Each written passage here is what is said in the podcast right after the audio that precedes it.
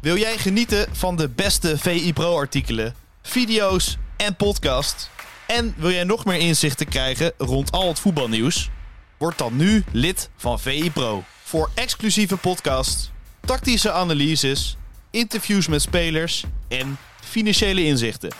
Ga nu naar vi.nl slash zsmpro voor de scherpste aanbieding.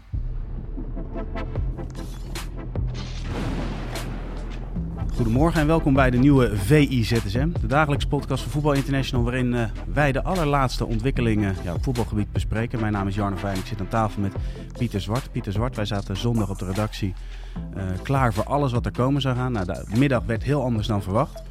Vervolgens heb je s'avonds het bericht van Sven Mislintat, die ontslagen is. Overigens was het eerst onderling overleg. Het is uiteindelijk ontslag geweest.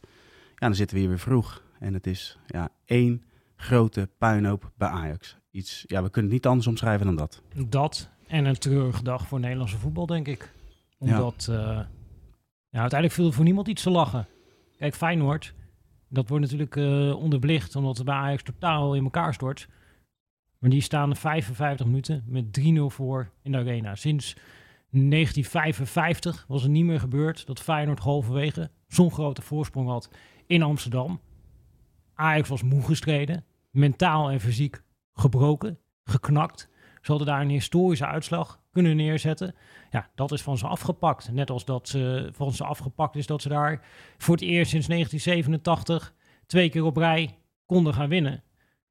En ik denk dat Arne Slot het terecht stelde. Ja, alles wat er nu gaat gebeuren is competitievervalsing. Ja, ja dat, en de, dat was zeg maar het enige wat nog nou, mooi had kunnen zijn voor die middag. Dat heleboel Feyenoord supporters, Feyenoord spelers, iedereen die daar werkt bij die club, had kunnen genieten van dat ze Ajax op alle fronten hebben afgetroefd. En door wat er gebeurt met die supporters, ja, is dat ook niet meer uh, aan de gang. Ik zag dat Marco Verbasten stelde, ja, op deze manier moet je misschien maar stoppen met betaald uh, voetbal in Nederland. En die zei ook heel terecht, als Ajax-icoon, van ja, misschien moeten we die wedstrijd maar niet meer uitspelen. En als ze geven we gewoon 3-0 als uitslag. En als Feyenoord zegt, wij denken dat we met 5-0 hadden gewonnen, dan geven we 5-0 als uitslag.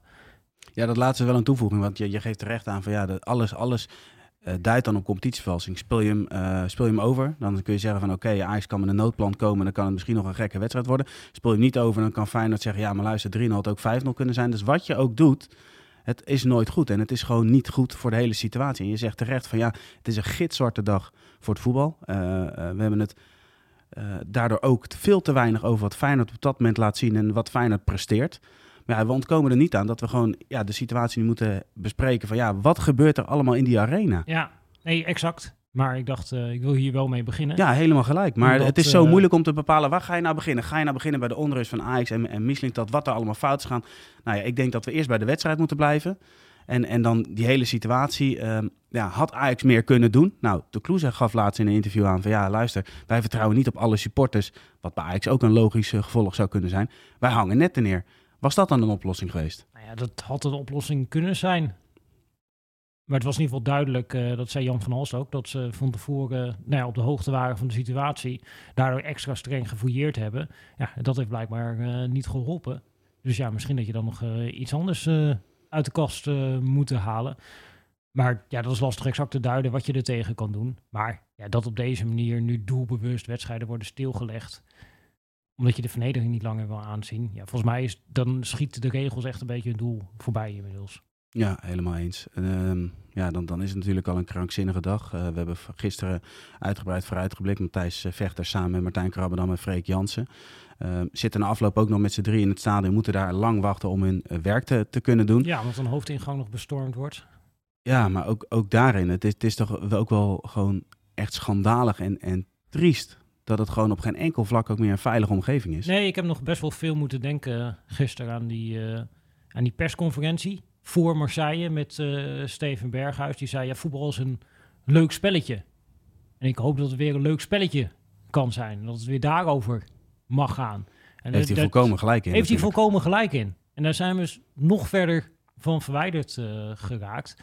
Ja, en dat, dat is vooral ook een beetje wat ik voelde bij die middag. Dat je ja, voetbalhart bloed om ja, alles wat daar uh, gebeurt. En ja, dat, dat daar geen Het moet lach brengen, het moet plezier brengen. En dat, dat was er allemaal eh, niet meer. En Nee. ja, daar hebben ook eh, kinderen naar gekeken. Hoe moet je dat aan die kinderen uitleggen? Wat daar allemaal eh, gebeurd is. Ja, ja, ik heb er bijna geen woorden voor. Maar ja, dit gaat ook heel Europa door. En je staat gewoon als Nederlands voetbal op deze manier verschut. Ja, we staan enorm voor lul, dat is al duidelijk. En dan gaan we toch de, de hele casus Mislintat erbij pakken. Ehm, gisteravond laat eh, het, bericht. In eerste instantie dus in goed overleg. Uiteindelijk is het dus wel ontslag geweest. Mislintat vertrekt dus bij Ajax. Ehm, maar dan, ja, dan denk ik van, ja, is daarmee het probleem opgelost? Verre van, toch? Hij is de zondebok.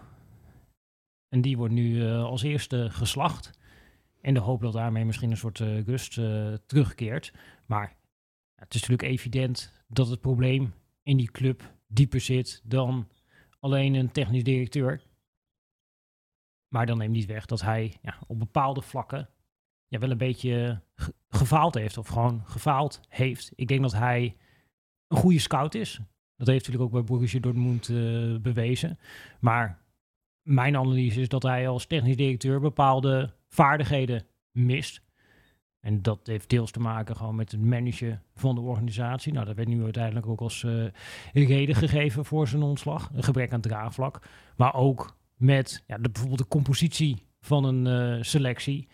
Dat, ja, daar zijn ook wel duidelijk ja, dingen niet goed gegaan. Dat Ja, bepaalde... daar wil ik wel iets aan jou over vragen, Pieter. Want het kan toch niet zo zijn dat één man dat alleen maar bepaalt. Uiteindelijk, als je een, als je een speler haalt of spelers haalt, daar zijn er toch meerdere handtekeningen voor nodig. En zijn er toch meerdere mensen voor nodig om daar eh, een akkoord op te geven. Het kan toch niet zo zijn dat alleen hij degene is die dat bepaalt. Nou ja, dat is natuurlijk wel wat hem binnen Ajax verweten wordt. Dat eh, veel solistisch gehandeld heeft. En daarbij heeft hij natuurlijk rugdekking gehad eh, van een raad van commissarissen. En je moet ook ja, nuchter kunnen zijn en ook kunnen vaststellen dat ja, wat hij wel gerealiseerd heeft in deze transferzomer is dat hij ja, spelers voor heel veel geld heeft verkocht. Dat hij voor minder heeft teruggekocht. En dat hij het hele slagershuis eh, gerenoveerd eh, heeft. En ik denk ook wel, en dat is misschien een beetje raar om nu eh, te zeggen. Want mensen hebben dit Ajax met 3-0 zien verliezen van Feyenoord. En het dan nog erg kunnen worden als die wedstrijd was eh, uitgespeeld. Maar ik denk dat veel spelers die hij heeft aangetrokken, dat die ook wel echt ja, een waarde gaan vertegenwoordigen voor Ajax. Omdat je wel ziet ja, dat die spelers iets hebben. Alleen datgene wat ze hebben, ja, dat komt er niet uit. En Nee. Dat, dat heb je natuurlijk ook wel enigszins kunnen terugzien bij Stuttgart, waar ook heel veel spelers die hij gehaald heeft voor heel veel geld zijn verkocht, maar waar de sportieve prestaties achterbleven. Eh, en ik denk dat dat dan ja, een onderdeel is waarop eh, de technisch directeur Mislintat ja, minder goed functioneert.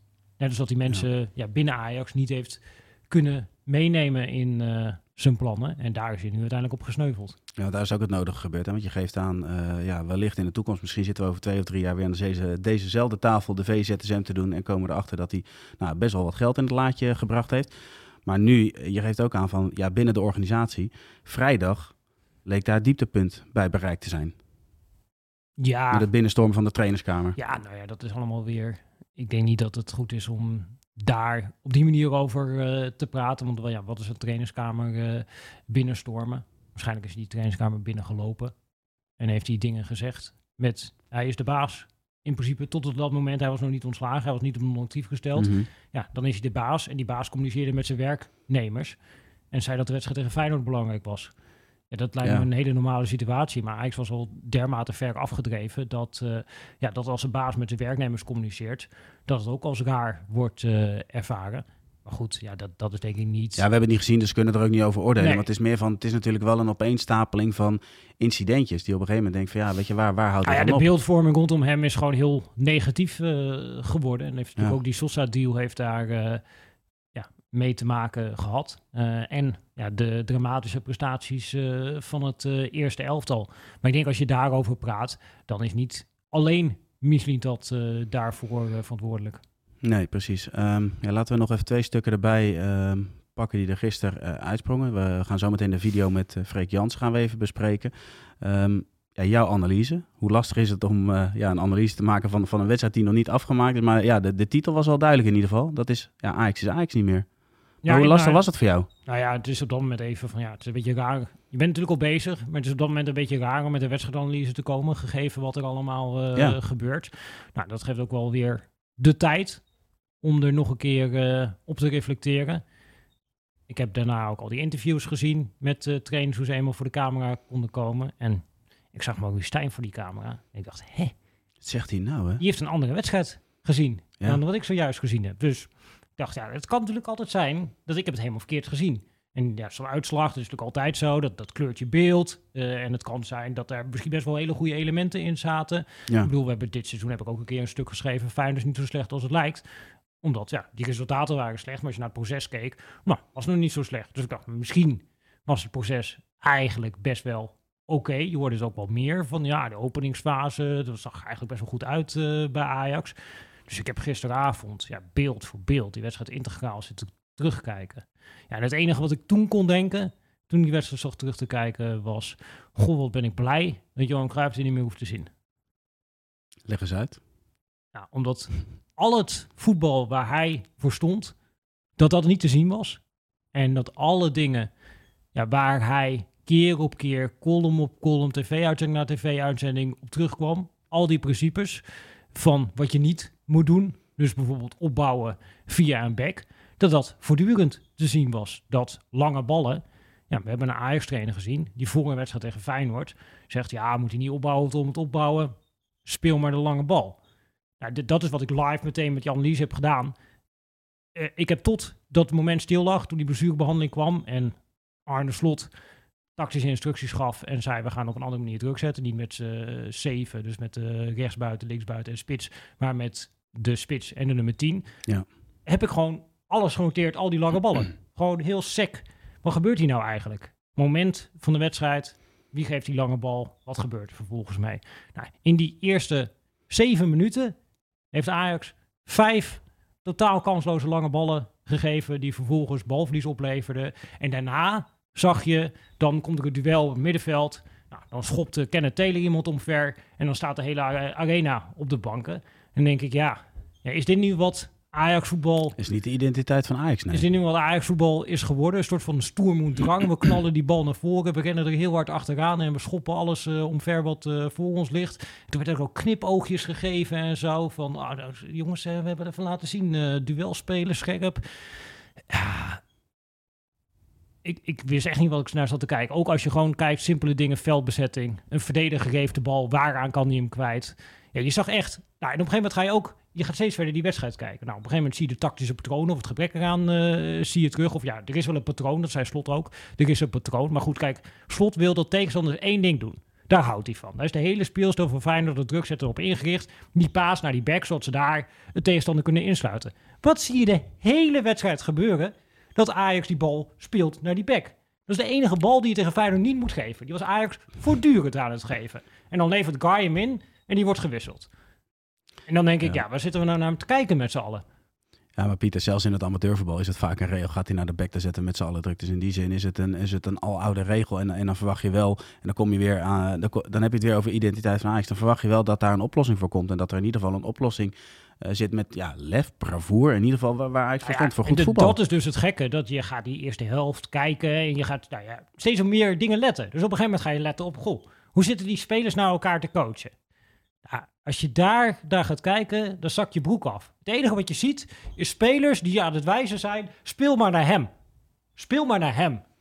Ik wil die bal niet. Ja, en waarom willen ze die spelers die bal niet? En je kunt natuurlijk niet helemaal in het hoofd kijken. Maar ik heb wel een trainer gezien die na de afgelopen wedstrijden keer op keer gezegd heeft: ja, zulk slordig balverlies. Ja, op een middenveld op die plekken, dat kan allemaal niet. Schiet dan maar naar voren. Ja, en dan krijg je dus een ploeg waarbij eigenlijk geen enkele middenvelder meer in de dekking een bal durft te vragen. Omdat ze weten, ja, als je hem kwijtraakt, ja, dan word je, word je gewisseld. En dan krijg je daarna de schuld uh, voor die nederlaag. En dan is het, ja, tegen dit soort kinderlijke fouten valt niet op te coachen. Ja, dan krijg je dus dat werkelijk je hele ploeg staat te wijzen van speel maar naar een ander. Is dat en, dat, dat gebeurt bij Ajax, ja, dat, dat vind ik, ja, vond ik echt ja, onvoorstelbaar om naar te kijken. En dan daarna zegt de trainer, we hebben een goede eerste helft gespeeld. En we hebben veel kansen gecreëerd. Ja, Feyenoord zou de lastigste 45 expected goals. 0,22 expected goals. De, de lat bij Ajax ligt nu bij 0,22 expected goals gecreëerd in de eerste helft van een thuiswedstrijd. Nou, dat valt nu als veel kansen gecreëerd. Ja, dan, dan weet ik niet waar... Feyenoord zou de lastigste 45 minuten gehad hebben. Ja, en dan moesten we aan de trainer vragen. Ja, nou, ik, ik heb ook contact gehad met de trainer. Ik kreeg niet de indruk dat uh, dat, dat het uh, geval uh, was. Ja, die, die, ja, en dat heeft hij natuurlijk ook voor de camera gezegd. Die, was, die dacht dat hij op weg was naar een eclatante overwinning in de arena. En zag dat Ajax mentaal en fysiek gebroken was. En dat er mogelijkheden waren op een grotere uitslag. En hij zei ook in een stuk van Martijn Krabberdam: van ja, we speelden oké. Want Feyenoord was technisch, tactisch zag het wel goed in elkaar. Maar technisch was het zeker niet de beste wedstrijd van Feyenoord. Maar blijkbaar is het bij Feyenoord, als ze oké spelen, is dat tegenwoordig al goed genoeg om bij rust met 3-0 voor te staan tegen Ajax. Ja, bizar. Echt bizar. Ja, en dan gaan we toch, uh, Pieter, we, moeten ook vooruitkijken. Uh, na afloop uh, nam Matthijs Vechter een video op samen met Freek Jansen, die natuurlijk de hele middag in de arena geweest is. En dan gaat het ook over, ja, hoe gaan we dit nou oplossen? En dan valt de naam van Louis van Gaal. Ja, nou ja, kijk, dat is denk ik ook een probleem van Ajax. Dat het gaat iedere keer maar weer over de wie. En het gaat helemaal nooit meer over de wat en de waarom. En ik denk dat ze bij Ajax er goed aan zouden doen wat vaak over de wat en de waarom te praten. Wat is nou eigenlijk je filosofie? Waarom is de voetbalclub Ajax op aarde? Hoe kan je als Ajax in het huidige mondiale landschap het verschil maken? Waar zit jouw onderscheidend vermogen? Nou, zorg dat je daar je middelen op inzet en zoek daar dan vervolgens de juiste mensen bij. Maar ja, dat is natuurlijk in het voetbal vaker zo. Dat gaat andersom. Dus uh, ja, er wordt iemand weer gezocht en een naampje. En dan uh, hopen we maar dat die in zijn eentje alles kan oplossen. En als dat niet lukt, dan ontslaan we die en dan nemen we een nieuw naampje. En kijk, van alle mensen in het Nederlandse voetbal is Louis van Gaal natuurlijk bij uitstek en bij far hun meest geschikt om deze puinhoop uh, op te gaan ruipen. Maar ja, wat daarna? Cruijff is er ook ingestapt op een absoluut dieptepunt.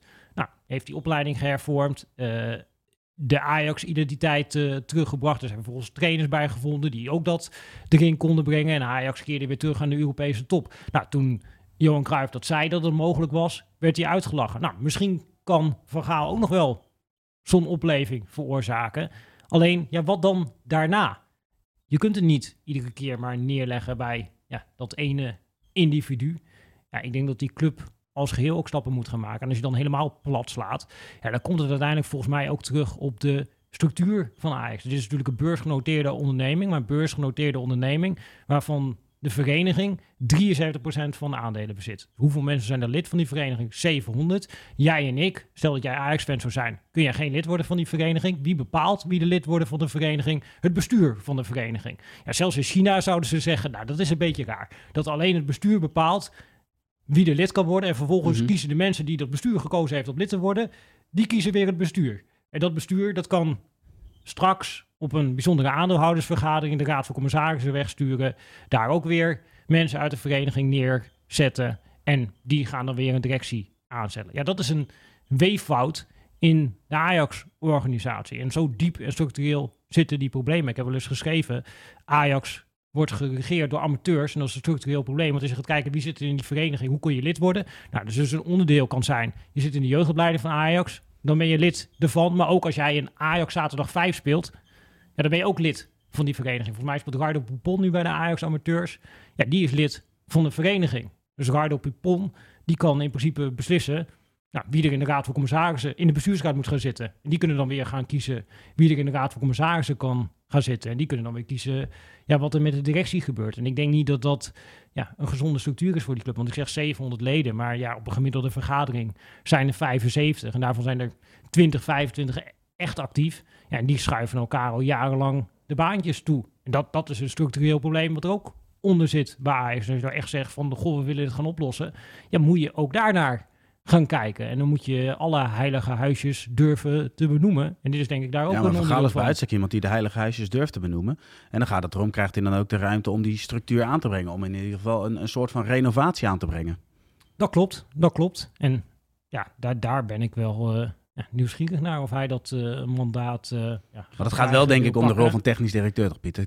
Het is dan niet meer reëel. Uh, nou ja, ik was bij die Eredivisie Awards en hij gaf daar gewoon duidelijk aan van ja, ik kan niet zelfstandig naar de wc. Ja, dat, het is heel nobel en het zegt veel over zijn voetbalverstand. Dat iedereen ziet, hij is de oplossing. Alleen het is ook een ja, man die een ziekte onder de leden heeft. En letterlijk niet zelfstandig naar de wc kan gaan. En moet je die dan aan willen doen om zo'n club op dagelijkse basis te gaan leiden? ja, het lijkt me best wel ingewikkeld om dat, eh, om dat van die man te vragen. Maar ja, het laat wel de paniek zien dat ja, een andere oplossing, eh, als je zo snel even denkt, eh, ja, zie je niet. Ja, of je moet die club grondig op de schop gaan nemen. Alleen, ja, of dat gaat gebeuren, dat betwijfel ik. Ja, helemaal eens, Pieter. Later vandaag hebben we het rondje Eredivisie. Daar zal ongetwijfeld een, een stelling van Ajax eh, tussen zitten. Dus dat is een aanrader om te kijken. Verder hebben we straks de liveshow met uh, Suleiman Usturk. Ook daarin kunnen de diverse vragen gesteld worden. Ja, en ik denk dat wij deze week uh, stand-by staan. Want ik verwacht nog een hoop gedoe komende week. Jij niet? Dat zou zomaar kunnen. Maar wat er ook gebeurt, ik stap uh, vrijdag in het vliegtuig naar Kreta en dan laat ik de hele boel achter me. Oh, lekker. Ja. Doe je goed. Ja. Nou, dan zou ik zeggen nog even hard werken en dan genieten van de vakantie. Precies. Voor nu bedankt en tot ZSM. Tot ZSM.